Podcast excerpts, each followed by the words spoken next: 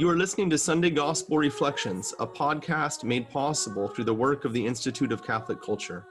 I'm Father Hezekiah Carnazzo, founder and executive director of the Institute, and your host for this program. In this podcast, we'll explore the historical and literary context, themes, and significance of the readings for the coming Sunday.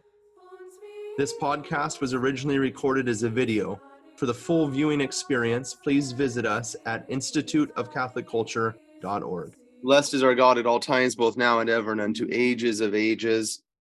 Amen. Lord and Master, who loves mankind, illuminate our hearts with the pure light of your divine knowledge and open the eyes of our mind to understand the teachings of your holy scriptures. Instill in us also the fear of your blessed commandments, that we may overcome all carnal desires, entering upon a spiritual life and understanding and acting in all things according to your holy will. For you are the enlightenment of our souls and bodies, O Christ God, and to you we give glory, together with your eternal Father and your all holy, gracious, and life giving Spirit, both now and ever, and unto ages of ages. Amen. In the name of the Father, and of the Son, and of the Holy Spirit. Amen. Welcome back to all of our participants here for the fourth Sunday in Not So Ordinary Time. Welcome, Annie Mitchell. Hello, Father Hezekiah. It is good to see you again. Good to good. It's good to be seen. you know, I was just happening picking up um, a copy of a book that I have had on my shelf for some oh 20 years or so. Yeah. That uh, called the Reform of the Roman Liturgy. Oh, okay. its problems and its background, written by Monsignor Klaus Gamber, G A M B E R. And on the back of it, of course, is the um, preface or a section of the preface, which was written by by none other than the great Pope Benedict. Well, it's the preface of the French edition. So if you get the English edition, the preface is written by somebody else. But the French edition, good old Ratzinger. Do you read French? No, but the back of the book has the in English, the preface from the French edition Why? Oh. Because it's cosmic. It's great. You know, Ben, Pope Yeah. it's awesome. Anyways, in this book, why do I bring this up here on the Yeah. fourth Sunday in or so-called ordinary time? Is it as I was scanning through this book, which I read many years ago, and I was just going back and you know looking at a couple of, of points that the that the author was making. He has a critique of the modern lectionary cycle okay. and I think it's um well done. So there you have it. If you're into question of the reform of the Roman liturgy, as it is so called, or as someone called it, the destruction of the Roman liturgy, this is a, a really good book to get. I think it's it's excellent. Some people think Gamber's a stinking liberal, Huh. but but he's not, obviously. I mean, No, Ratzinger wrote the introduction to it, so he's not here's the thing is that in this book he doesn't take the most radical approach to the to the situation that happened but he says look it's, it was a disaster mm-hmm. and we need to go back and take a look and see what we can do about it he doesn't propose for example the absolute destruction of the novus ordo liturgy and the wholesale abandonment but he does say look and he basically he says what ratzinger and pope benedict ended up saying which was put them side by side the old traditional Latin Mass and the Novus Ordo. And he says, yeah, it won't be long before the Novus, Novus, Ordo, Novus Ordo disappears because, you know, but, but, you know, a, a peaceful coexistence, see how God works it out. But anyways, if anybody's interested in that, but that's not our subject today because it is the fourth Sunday in ordinary time in the modern Novus Ordo calendar as it is.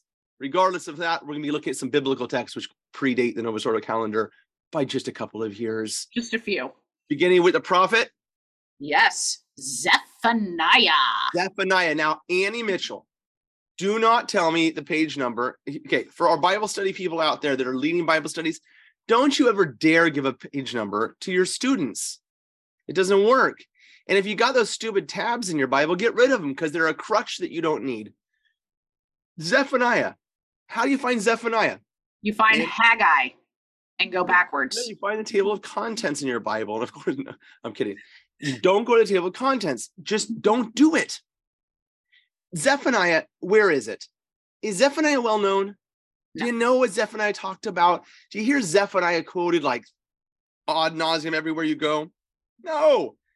the book of Isaiah, yeah, Jeremiah. These are the big guys, and they're big not only because they're important, but because they got a lot to say. They're big books in your Bible, in most of your Bibles. The progression of books of your Bible in the section of the prophets is according to the length of the prophet, for the most part, not always true, but for the most part. So you ask yourself, where is Haggai? Well, you know Haggai is going to be toward the end of your Old Testament because it, you, you know, Pretty short. Yeah, you don't see it. Right. It's going to be short. Zephaniah, the same thing. So just go over there toward the end. If you got Maccabees at the end of your Old Testament, just go back up a little bit and you're going to, you know, you got Micah back there and. Amos and Habakkuk and, and uh there he is, Zephaniah. Look, that's what I just did. Honestly, I've got it all in my head. I can't remember if Zephaniah comes before Haggai or after Amos or Nahum. Nahum. Yeah. go over there and you're gonna find him. Okay, here we are. So Zephaniah, give give us the text, Andy. You never gave it to us. I yeah, that's right. Well, you started launching into finding Zephaniah. Oh, so sure. Blame it on me. didn't give me a chance yet. Okay, here we go. For the fourth Sunday in so called ordinary time, we are reading for our first reading Zephaniah chapter 2, verse 3, and then we're skipping all the way to chapter 3, verses 12 through 13.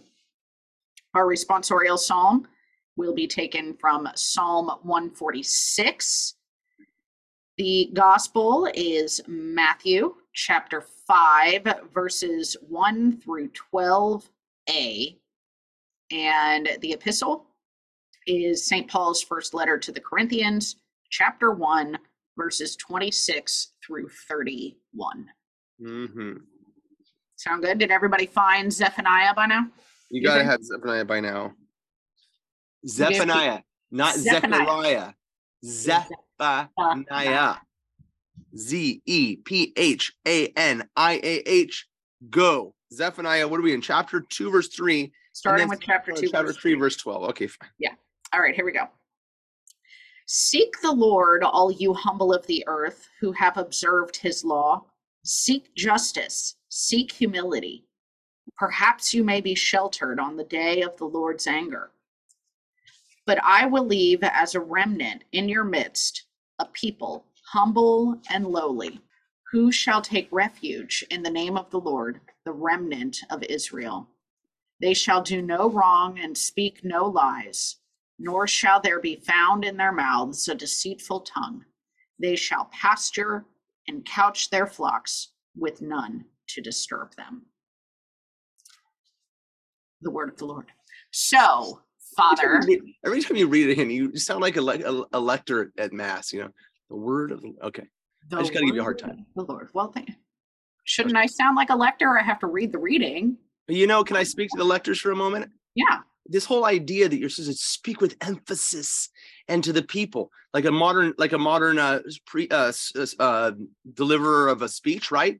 So, seek the Lord, all you humble of the earth. No, are you the origin of the word of God? No, say the reading and be done with it. Okay, it's not your job to be engaging the people with eye flutterings. Okay, sorry, that's a hobby horse. Let's get back to the text. I mean, for what it's worth, I didn't lift my eyes up once to look at the camera. All right. Okay. Okay. Anyway, Let's get in the text. Zephaniah. who is Zephaniah? I have no idea.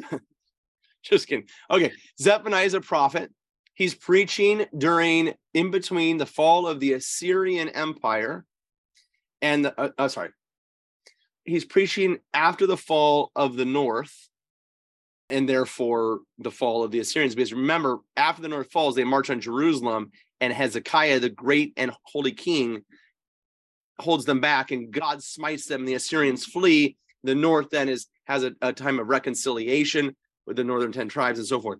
Zephaniah is coming in during that time, prior to the fall of Jerusalem, but after the fall of the North. Okay. Mm.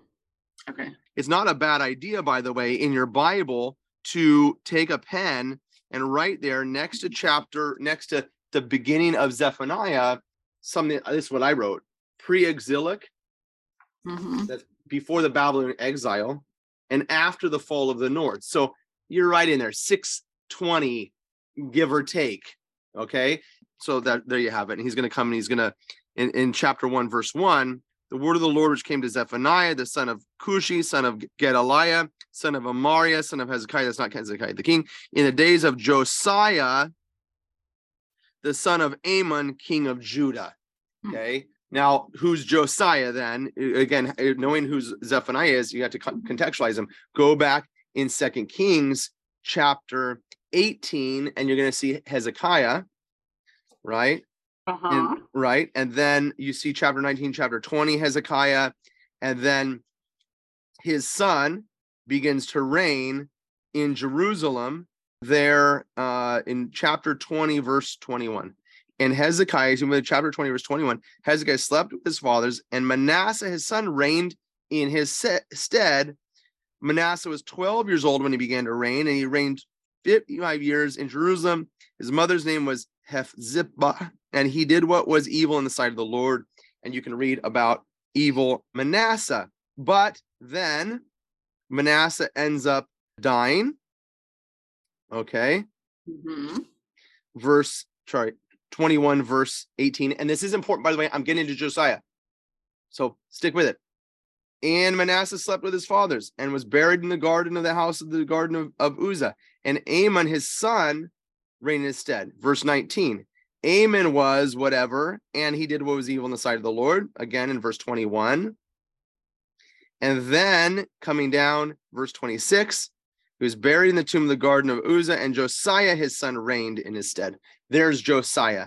And what happens during the time of Josiah, chapter 22, you can read those verses there following. But basically, Josiah orders that the temple of, the, of God needs to be cleaned out because it's got cobwebs. He's like, come on, clean up the clean up the house of the Lord. They send some guys in there, they go in there, and what do they find?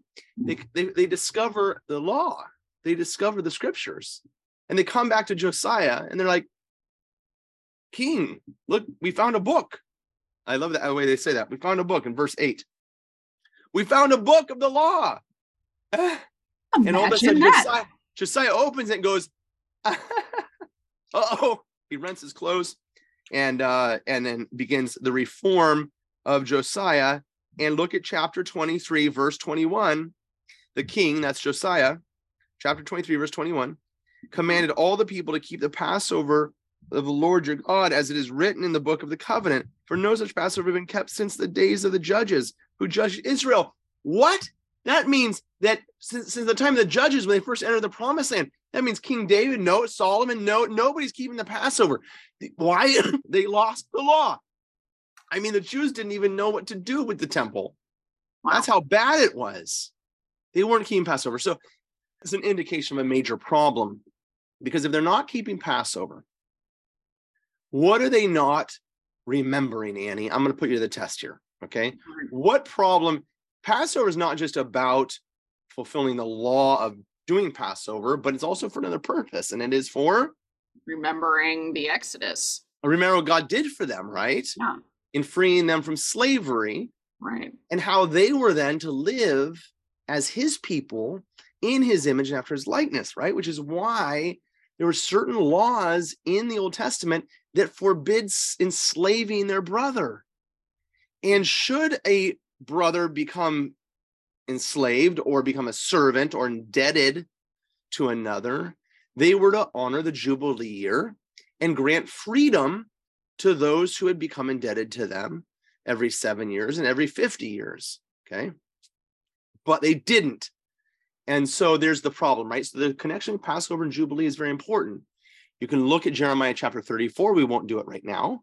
But at the time when the Babylonians, in a couple of years here, are going to march on Jerusalem, the fundamental problem that is revealed is that they are holding their brother in slavery. And it's a problem that had been happening for quite some time. And we remember that Solomon also had enslaved Joseph, the tribe of Joseph, in order to build the temple and build all the things. Okay, so the situation was not good. You have a, a ruling class and an enslaved people, which is why the north had broken from Ju- from Jerusalem in the first place. You remember Jeroboam and Rehoboam, and the north breaks because they refused to, to be under the, the hard, the heavy yoke of Rehoboam, the son of Solomon. Well, the same thing happens though in the south, right? They, so the north breaks away. Well, they have to have slaves because this is the kind of people they are. And so they've enslaved their brother And that's what's going on. In the time of Zephaniah, he's looking around and saying, There's a bunch of people here that are suffering under the oppression of the leadership of the king and his people. And why are they suffering? Because the king isn't actually following the law.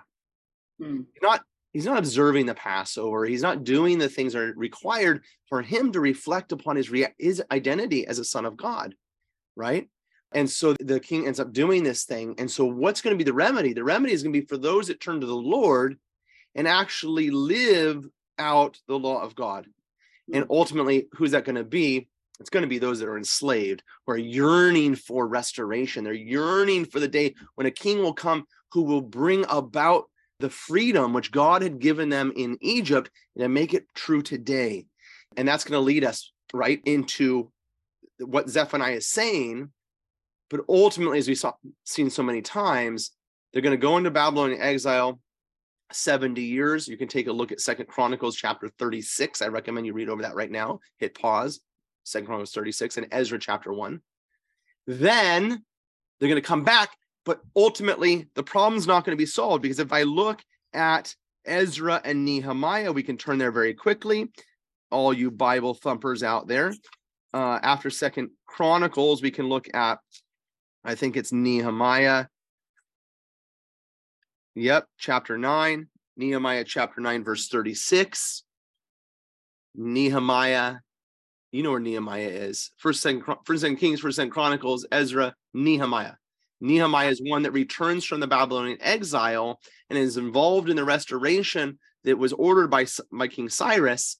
But here we are, chapter says, Behold, that chapter 9, verse 36 Behold, we are slaves this day in the land that thou gavest to our fathers to enjoy its fruits and its good gifts. Behold, we are slaves. So the, the problem of slavery continues. Ultimately, there's slaves who? The Persians, and again, again to the Greeks, again to the Romans, and then the coming of Christ. So seeing the whole thing in one picture, realize that the, the failure of God's people to observe the law detaches them from their identity as a child of God, and therefore they start acting not like the Lord, but acting like the evil one who enslaves us, enslaves their brother, and therefore they cannot live in the house of God. They're exiled.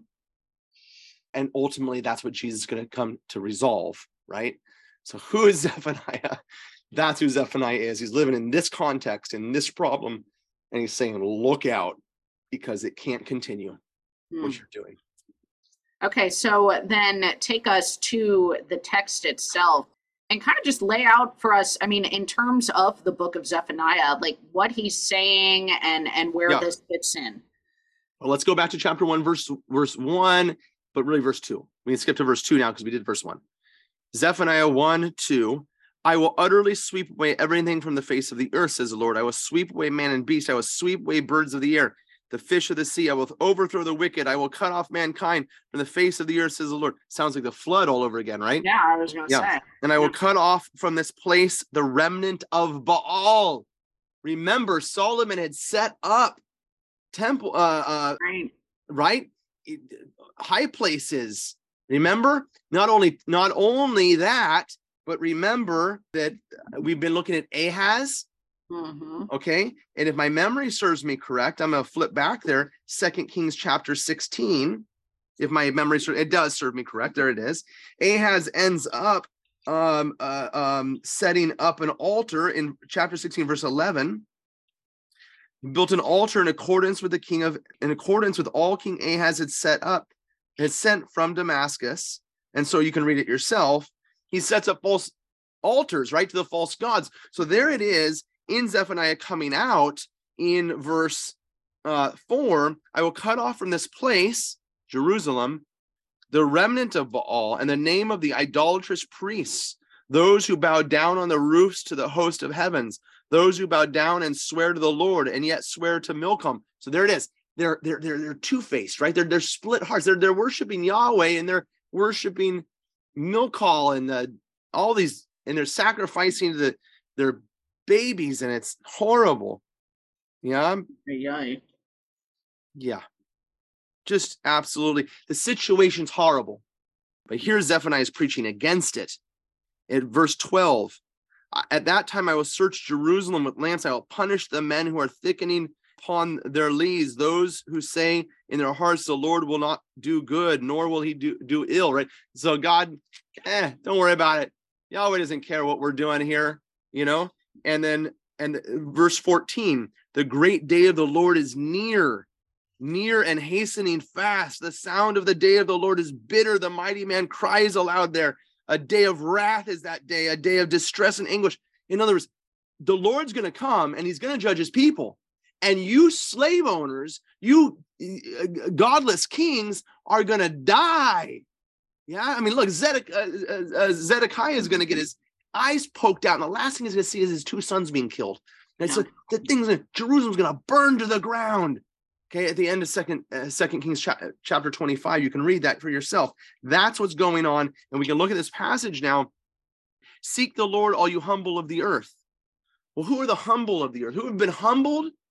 Well it's the slaves. Yeah. Where, where's your hope going to be it's going to be in the lord because it's the only thing left all your other your leaders all this other things is not going to work it's not it hasn't worked seek justice seek humility perhaps you may be sheltered from what's coming but I will leave as a remnant in your midst a people humble and lowly. Well, who are the humble and lowly? Are the poor, the destitute, the downtrodden, those who are suffering and, and are seeking freedom. They're hungry for the things of the Lord. Yeah. And we're going to see that remnant does remain in Second Kings, uh, Second Kings chapter 25. We've looked at this before. Second Kings chapter 25. Jerusalem burns in chapter 25, verse 8. Okay, verse oh, sorry, verse 9. He burned the house of the Lord and the king's house and all the house of Jerusalem, and every great house he burned, and all that the army of the Chaldeans who were with the captain of the guard broke down the walls around Jerusalem.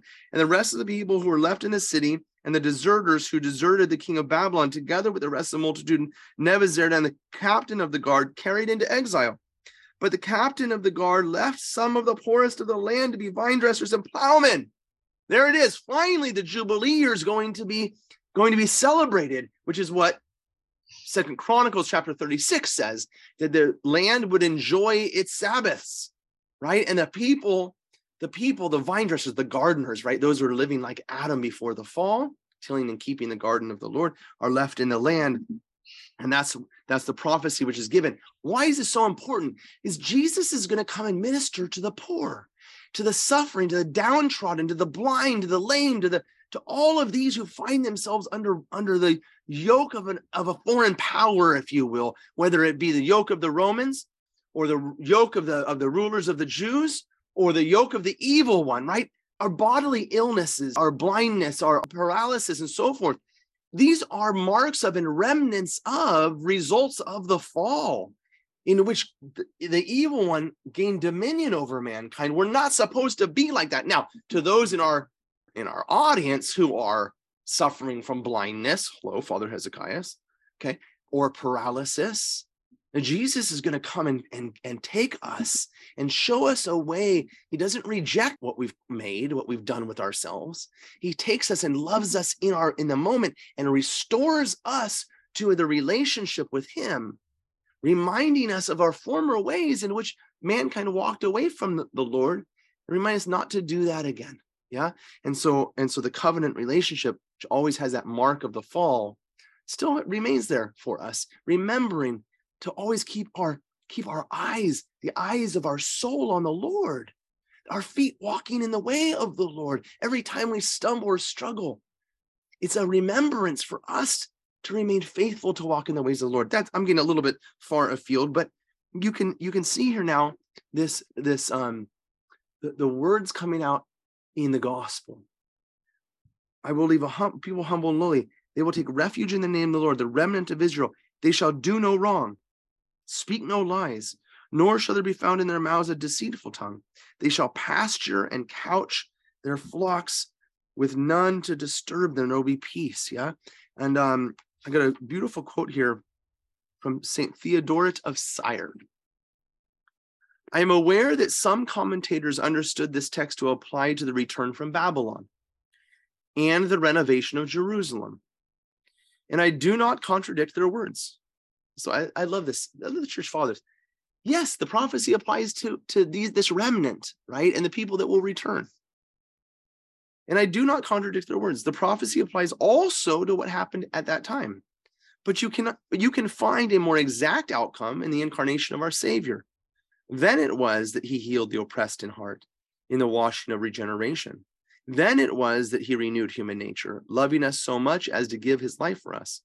After all, greater love than this no one can show than for one to lay down one's life for one's friend. And again, God so loved the world as to give his only begotten son so that everyone believing in him might not be lost, but may have eternal life.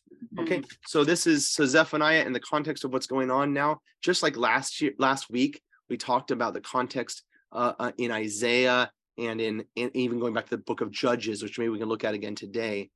It's in that context that the Lord lives. He lives in a post Babylonian exile society who still says in their hearts, Nehemiah, behold, we are slaves and oppressed. When is the Lord going to act to give us a king to declare the Jubilee year and give us freedom so that we can celebrate the Passover and live once again in the light of the Lord? Yeah. Okay.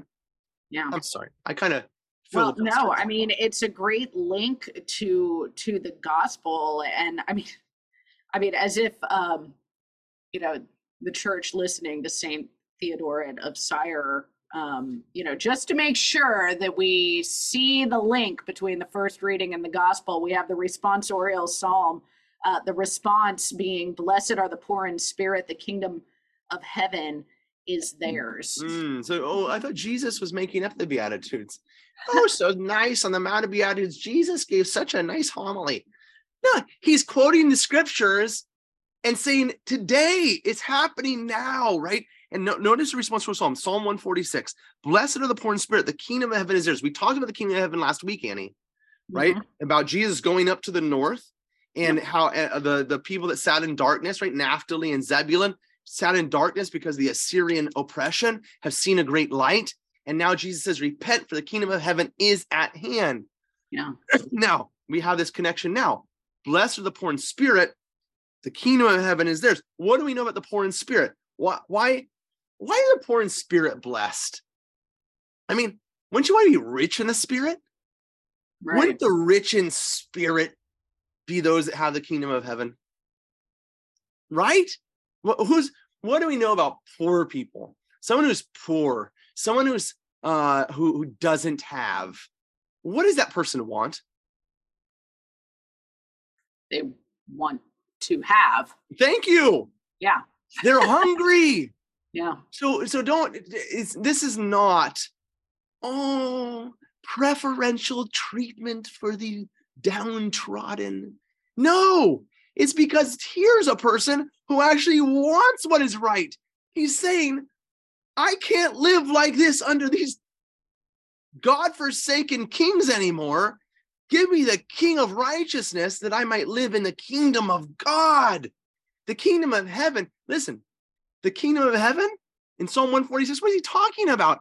He's talking about God's kingdom on earth, which is what the Davidic kingdom is supposed to be. Those who are living according to the law of God, the citizens of God's kingdom, who make the law of God the first law of their land, unlike, unlike the kings of the Jews who had not celebrated the Passover and observed the law of God. Because if they had, they would have done the things that the law said, which would have granted freedom to these poor who are suffering in spirit.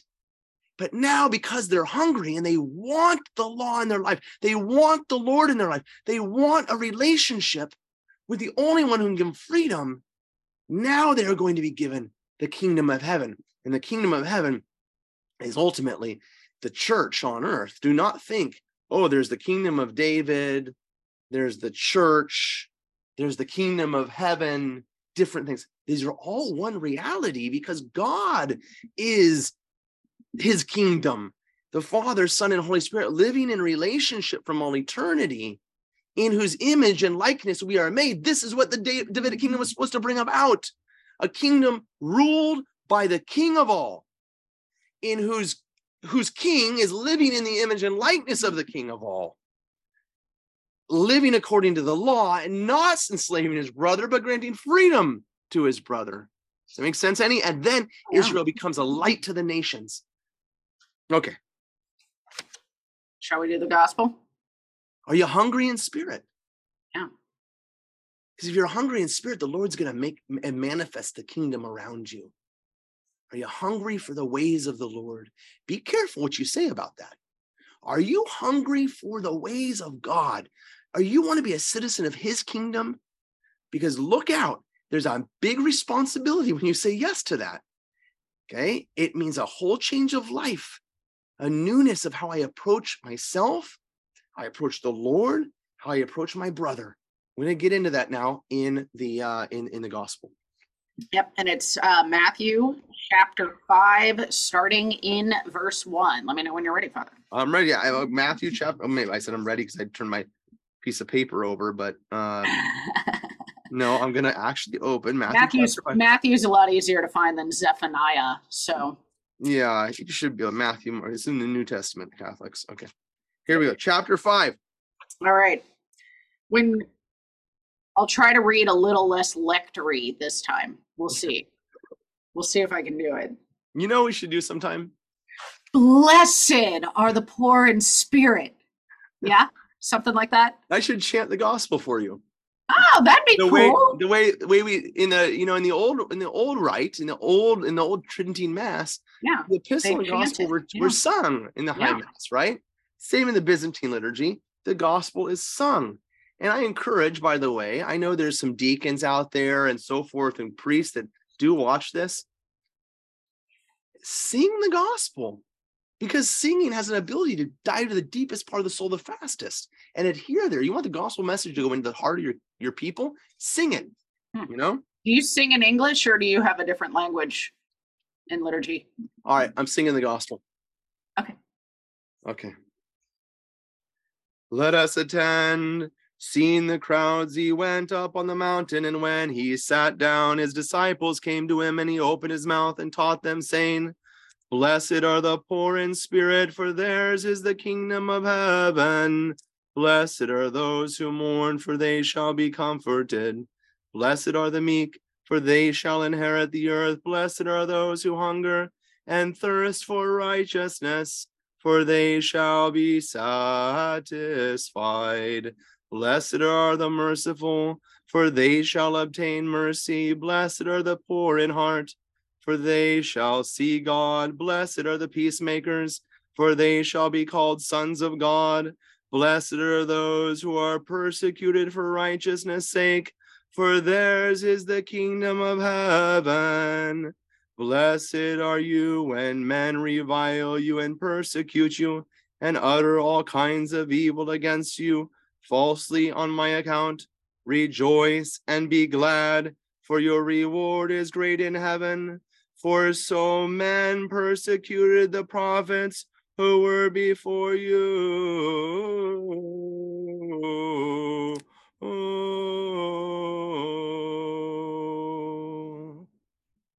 Now, I have a cold. I apologize. My voice is a little bit crackly hoarse, but there it is. That was beautiful. Okay, well, there it is. Now we've gone from crazy to even crazier at the- in the gospel reflections. That was a lot better than me going into uh, lector mode, I guess. Well, let's let's dive into this. First of all, All right. um, tell us about this mountain where this is taking place. All right, this is the Sea of Galilee. We're gonna pull up a map here. You can see the Sea of Galilee. You can see now the the west coast of the Sea of Galilee and the city of Capernaum, and then this area, Mount of Beatitudes. Now you have to realize that Jesus' ministry in the Sea of Galilee was not a big area for the most part. Yes, he traveled, he got his boat, he went across the other side, and so on like that. The majority of the time he spent was in Capernaum and the surrounding areas so you so you have to kind of get into the story and see that as he's walking along the side of the sea or the lake lake gennesaret it's called a lake it's called a sea it's a big lake but it's a small sea okay? You can see to the other side. And there is the mount of beatitudes you can stand in capernaum and you can see the mount of beatitudes okay? Now it's not directly it's a little south and up on the hill okay? But there it is and you can you you know as you're reading the gospel you have to allow the gospel to kind of come out for you if you know the area. So in, in in chapter 4 verse 13 leaving Nazareth that's Nazareth is oh, I don't know, about a day and a half, days journey or so up uh, or toward the west from Capernaum, southwest. And then he goes to dwell in Capernaum, which is right there on the coast of the Sea of Galilee. And then he walks by the sea in verse 18. In verse 23, it says he goes about all Galilee. So here he's cruising around, hitting other places. Well, Matthew doesn't get explicit too much at this point of what he's doing. But if you go to Mark, the Gospel of Mark, you can see it, it brings out the stories a little bit more. In, in Mark chapter 1, verse 16 and following, you'll see the calling of the apostles, hmm just like we saw just like in Matthew, right? Right. And then in verse 21 it says he went to Capernaum. So in Matthew, it just says he goes about all Galilee. But here he gives them a particular case in which he goes to Capernaum. And in Capernaum, he goes to the synagogue. Where am I? Verse, yeah, verse 21. He goes to the synagogue, verse 23. He goes to the synagogue, he meets a demoniac. He drives out the demons. Okay. And then in verse 29 and following, he goes to Peter's house and heals his mother-in-law. Well, Peter's house, you walk out of the synagogue in you can go there today, and the, the there's remnants of the of the synagogue that was it's like first, second century. It's not the synagogue Jesus stood in, but it's built on the same foundation. Hmm. Okay, so the, the pattern is there, it's all there. It's just that they rebuilt it. The walls. yeah. Okay, and so you walk out of the synagogue, and Peter's house is like right there. I mean, literally, I don't know how to compare it to. It's like your front door from the from your front door to your to the road in front of your house. Wow. He walks out, and then having done that, he says, verse 35, and he in the morning, in the morning, a great while before day, he rose and went to a lonely place. And there he prayed. Okay. Now you have to realize out of Peter's house, you're looking like a block away. It's not very far. It's just like right there, not even a block, is the sea. Like you can see the you can see the sea is right there. And it says he went to a lonely place. Well, we know where this lonely place was. It was a little cave. He loved to go to this little cave and pray there. And and there's little there's like wood seating in that cave today. It's still there. You can go see it. And it actually it seats like 13 people. Believe it or not, I've sat there with 13 people. It's amazing.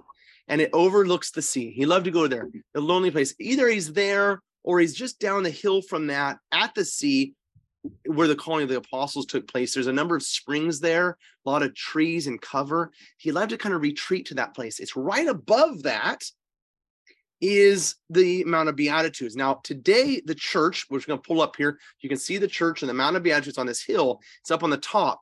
But notice just below, there's this kind of swale in the land. You see that? Mm-hmm. Okay. This is most likely where Jesus preached the Beatitudes. Why? Because it's a natural amphitheater. And what happens, and most people think, oh, Jesus go get on the high place, he go, go up on the hill and preach down at people. No. No. Most likely he stood down at the base of this swale, right? And at the top of it now is that church, at this natural auditorium, and the Ah, wind from the sea comes off that that thing. And you can do that today. You stand there and you can speak and your voice is carried up over. So when the thousands and thousands gathered here jesus is preaching without a microphone not because he's god he is but but they could hear him because the wind. Okay? Cool. So there it is. That's where he's at. He's up on the Mount of Beatitudes and he gives this thing as kind of an instruction here in the Gospel of Matthew for his closest apostles that are going to now go out on mission. So in chapter, if we're in Matthew chapter five, you have to read Matthew chapter five in light of chapter six and seven and eight and nine and 10. There's your five through 10 and 10 he finally sends them out. So from 5 to 10 he's basically given them a bunch of catechesis about what it means to be one of his disciples. And then they bec- and then he sends them out as apostles right those who are sent in chapter 10 so this is their time of school. This is their you know what do you want to call it uh you know the the soldiers go to the boot camp right? This is Oh, boot camp. Yeah. that's what the beatitudes are. And uh and i hope that's and you are and there it is. You are a light of the world. A city set on a hill cannot be hid. Going back now to these themes that we were picking up last week from isaiah from the book of judges and so forth a light to the people that sat in darkness. How are these people in darkness? The romans are oppressing them. The herodians are oppressing them. The rulers of the jews are oppressing them. And ultimately the demoniacs are oppressing them. And we have people laying on the streets legs that can't walk eyes that can't see ears that can't hear mouths that can't talk and jesus is going to come as the king and he's going to set his kingdom in order jesus isn't going around as some circus man doing all these tricks he he is the one who is setting his his where he sees something wrong in his in his kingdom he puts it in order because the evil one has got everything disheveled in the kingdom of God on earth. Right. And now Jesus, who is the king, is the Christ, is going to go about setting it in order. That's why Jesus is going about doing what he's doing, revealing himself to be the one who they expected. And ultimately, after the Babylonian exile never came. Right. This is why, by the way, in Matthew chapter 11, Matthew chapter 11, he says in verse 4 and Jesus answered them, Go and tell John what you hear and see. The blind receive their sight, the lame walk, the lepers are cleansed, the deaf hear, the dead. Boom! Jubilee here. Right? Yeah. Right. And this is why Jesus says what he says here in this gospel. Okay. Okay. So, speaking of the kingdom, let's talk about these beatitudes can you take us through them what do they mean and why are why are these particular um shall we call them traits Yeah. characteristics why are It- these so important for the kingdom Ultimately, it all goes back to what we're saying about the about Psalm 146. Okay. And that is that those who are hungry, or those that are poor, those that are oppressed, are hungry. Right. And we read the Beatitudes in all the wrong manner, I think, in that we they're they're pious statements by Jesus. Oh, isn't that sweet? No, Jesus isn't come to affirm us in our slavery. He's come to free us from slavery. He hasn't come to dialogue with death and sin. He's come to confront it and destroy it. He hasn't come to understand adultery and come to terms with homosexuality and understand. No. And so I turn to the former Archbishop of Galilee, Elias Chacour, who spoke at the ICC a couple of times. You can look up his talk, Blood Brothers, at the Institute of Catholic Culture. Elias Chacour was a young boy in 1948 when the so called State of Israel was established and the Palestinians were driven out of their homes. And he writes his book, Blood Brothers. He's been working for peace ever since then in the Holy Land. You can listen to his talk at the ICC. But he wrote a second book called We Belong to the Land, in which he covers a lot of stuff he covered in his first book, but he's got some other things in there too. And one of them is his exegesis of the Beatitudes. Hmm. And being that he is from the Holy Land, he had a, a sense, a taste of, of, of the gospel in, in a way that you and I don't. You know, hmm. the, the, oftentimes the Holy Land spoken of as the fifth gospel because it reveals in a new way the word of God. Anyways, in his in his book, We Belong to the Land, he says this. Knowing Aramaic, the language of Jesus, has greatly enriched my understanding of Jesus' teachings. Because the Bible, as we know it, is a translation of a translation. We sometimes get a wrong impression. For example, we are accustomed to hearing the Beatitudes expressed passively. Blessed are those who hunger and thirst for justice, for they shall be satisfied. Blessed are the merciful, for they shall obtain mercy. Blessed are the pure of heart, for they shall see God. Blessed are the peacemakers, they shall be called children of God. Blessed is a translation of the word makarioi used in the Greek New Testament. However, when I look further back in Jesus's Aramaic, I find that the original word was ashre, from the verb yashar. Ashre does not have a passive quality to it at all. Instead, it means to set yourself on the right way for the right goal, to turn around, to repent, to become straight and righteous. Metanoia in the Greek. yeah How could I go to a persecuted young man in a Palestinian refugee camp, for instance, and say, Blessed are those who mourn, for they shall be comforted, or blessed are those who are persecuted for the sake of justice, for theirs is the kingdom of heaven. that man would revile me, saying, Neither I nor my God understood his plight. He would be right. When I understand Jesus' words in the Aramaic, I translate like this Get up, go ahead, do something, move. You who are hungry and thirsty for justice, for you shall be satisfied. In other words, God will not. If you're hungry, God's not going to leave you abandoned. Get get up. Go ahead. Do something. Move, you peacemakers, for you shall be called children of God. To me, this reflects Jesus' words and teachings much more accurately. I can hear him saying, Get up, get your hands dirty to build a human society for human beings. Otherwise, others will torture and murder the poor, the voiceless, and the powerless. Christianity is not passive, but active, energetic, alive, going beyond despair. Get up, Christians. Do something for God's sake. Now, I'm going to blow off a little energy here regarding situations that I see, even in my own parish, in which people come to fulfill an obligation, if they come at all, on Sunday. They enjoy their coffee hour and they go home. This is not the church of Jesus Christ. If you are into coming to the low mass as fast as you can get it, you get up. I go to early mass because there's no music. And I get out of the parking lot before anyone else does. After I receive communion, to the car. You're not a Christian. It's time that Christians start acting like Christians. Otherwise, they will re, re, they, they will they, they will lose their nature. Now, don't push me on that because you know the mark of infant, you know, the mark of baptism is okay. Look, it's time that Christians get up and start acting like Christians. And how do uh, Christians act? Here it is in the Beatitudes given to us.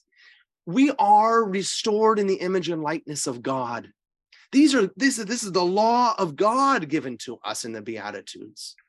In how we interact with those around us how we act toward the Lord and how we act toward one another. And now the, the Zephaniah's background makes all the difference in the world. The world he's living in, in which there are those who claim to be Jews who are not living like Jews, but living like Pharaoh. Are you living like a Christian or are you living like Pharaoh? Are you living like a Christian or are you living like a godless heathen secularist? Would anybody, your neighbor, your your job, your boss, anybody, know that you're a Christian. When you sit down, when you go to the bank, and you you review your finances with your financial advisor, if you have a financial advisor, do they know you're a Christian? Do they say, Bob, are you sure? Am I looking at your taxes right? Did you give 10%? 10%? of everything you made last year to the church? Bob, that's a lot of money. Are you living like a Christian? Or are you living like a heathen?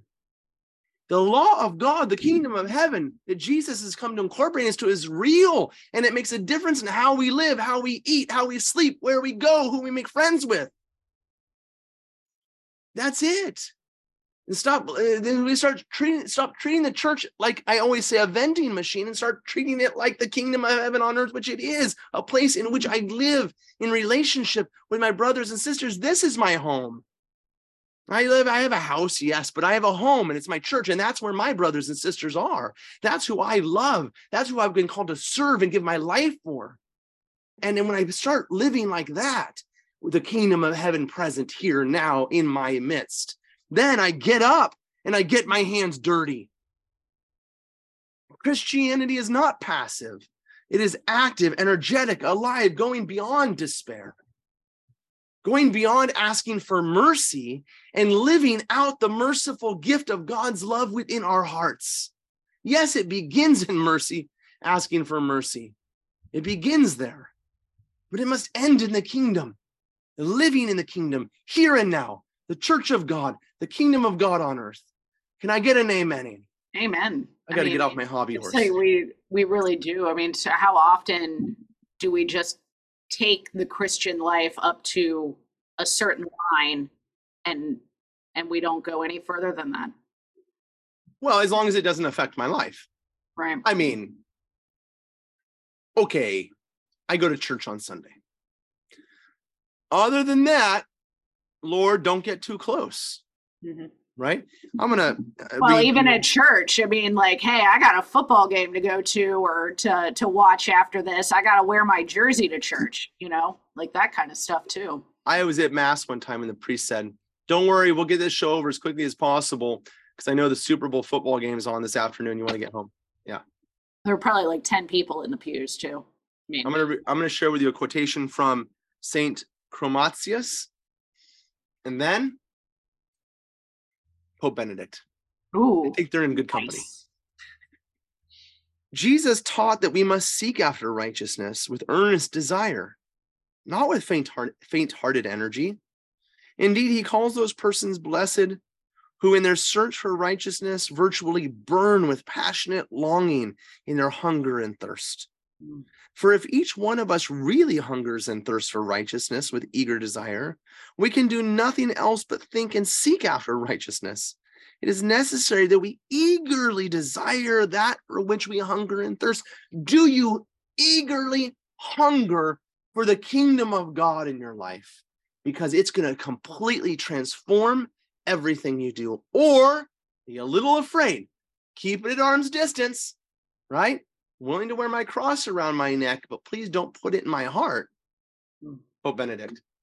Are we not perhaps all afraid in some way if we let Christ enter fully into our lives? If we open ourselves totally to him, are we not afraid that we might that he might take something away from us? Are we not perhaps afraid to give up something significant, something unique, something that makes life so beautiful? Do we not then risk ending up diminished and deprived of our freedom? No.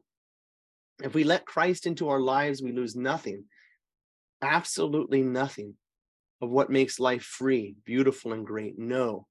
Only in this friendship are the doors of life opened wide. Only in this friendship is the great potential of human existence truly revealed. Only in this friendship do we experience beauty and liberation.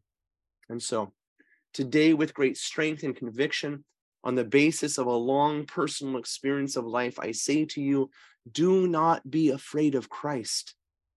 He takes nothing away, He gives you everything.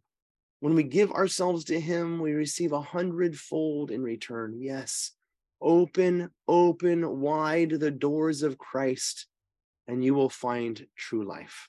Hmm. That made me tear up, Father. Now, Pope Benedict. and please, can we stop calling him Pope Emeritus Benedict? Oh yeah, absolutely. He's no longer Pope Emeritus, okay? He's Pope Benedict. Pope Benedict the Sixteenth. All right. Oh man. Um, Let's take a look at our epistle today. yeah, I mean, I think the epistle falls right in line with with what you've been saying here, Father. So we're in St. Paul's I hope it does. First Uh. Corinthians chapter one, verses twenty-six through thirty-one. Are you ready? First Corinthians chapter one. All right, here we go. Go ahead. Go ahead. Consider your own calling, brothers and sisters. Not many of you were wise by human standards. Not many were powerful. Not many were of noble birth. Rather, God chose the foolish of the world to shame the wise. And God chose the weak of the world to shame the strong. And God chose the lowly and despised of the world, those who count for nothing, to reduce to nothing those who are something so that no human being might boast before God. It is due to him that you are in Christ Jesus, who became for us wisdom from God, as well as righteousness, sanctification, and redemption, so that, as it is written, whoever boasts should boast in the Lord. I am going to turn us back to Judges chapter six, which we looked at last week. The Midianites. Remember, we, we read Oh, this yeah. in Isaiah chapter 8. Mm-hmm. So verse 36, I can't remember. Okay. And remember the story of the Midianites we talked about last week that the Midianites way outnumbered God's people. And Gideon, who's supposed to lead them, says, Lord, we're we got nothing. We can't win this battle. They're way outnumbering us. They're going to attack us and we're going to die. Well, of course, the Lord says, Gideon, please. Lest you think that you win battles because you have enough guys, I want you to start sending guys home. And he starts sending sending groups of guys home. Get them out of the camp.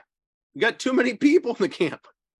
No, not not not too little. No, we got too many. And he whittles them down to 300 people, 300 soldiers, right? You know the story. It's here Yeah. in Judges chapter 6. And and then he says, okay, now here's what I want you to do. I want you to give each man a trumpet and give each man a torch. And over that torch, put a, a clay jar, right? And I want you to go in the middle of the night and circle the Midian camp. And so, and, and then, of course, they got thousands and thousands in the Midian camp, 300 guys are on the edge. And then when you get the sign, bang, break the clay jar and blow the trumpets. And now the light comes out, right? Okay, the, the torches come out. The Midianites see all these torches surrounding everywhere they look. There's a torch. They don't realize it's just 300 guys, and they don't have any swords or anything. And and uh, well, they had swords, but I mean, you know, okay. And then all the Midianites are slain. Okay, so I bring that back to you regarding this this business in this in this epistle and regarding the gospel account that that uh, we talked about repentance last week. Repent for the kingdom of heaven is at hand. And this image of the clay jar has been with me all week, which is why I had to bring it back up. That clay jar is more than a clay jar. It represents us who have received the light of God through baptism into our hearts. And what's stopping that light from shining out? What's stopping it? It's it's the it's our humanity yoked to sin, right? We we're not transparent, if you will, right? We're we're not clear because we're all Muddied up. yeah, Yeah. with our sins which is why repentance is critically important the clay the clay the clay jar has to be broken and it's only when the clay jar is broken that the light of god can shine so i, I gotta i gotta uh, turn again to that kingdom of heaven citizens the kingdom are you willing for the clay jar to be broken in your life you know are you willing to let god's light shine out so that you can say it is no longer i who live but christ who lives in me then it will be not your wisdom. It'll be the wisdom of the Lord. Not because you've become smart, but because it's his wisdom that is within you. Listen to St. John Chrysostom, and we can finish with this. God did not make us wise, righteous, and holy in Christ. He gave us Christ so that we should never need anything else for our salvation. In other words, he didn't make you holy and righteous and, and so forth, right? He allowed God to dwell within you. So that it wasn't your foolishness and, and, and so forth that was that became glorious. It was your clay jar that was broken so that God could come out and share the light which he's placed in your heart. Break the mm-hmm. clay jar, go to holy confession, and enter once into the kingdom of God to become a citizen and live according to the laws of God. And that law of God is the law of love and the law of love is always self-giving, is self-sacrificial. It is not who I live, who live, but Christ who lives in me. No greater love has any man than to give his life for his friend. This is what a Christian is. He's one who lays down his life. His time is everything. He can't get out. He can't leave mass and run out to a car to get out of the thing because that's not what Christians do. He seeks communion so that he might share his life. He establishes the church on earth through his efforts because it is the kingdom of God, which is the purpose of the created order in the beginning. In the name of the Father, and of the Son, and of the Holy Spirit. Amen. Thank you for joining us for the Institute of Catholic Culture's Sunday Gospel Reflections podcast. The Institute of Catholic Culture is an adult catechetical organization dedicated to the re evangelization of our society through educational and cultural programs offered to the public at no charge. I invite you to explore all we have to offer, including over 900 hours of on demand catechetical opportunities, and sign up for our upcoming events by visiting instituteofcatholicculture.org.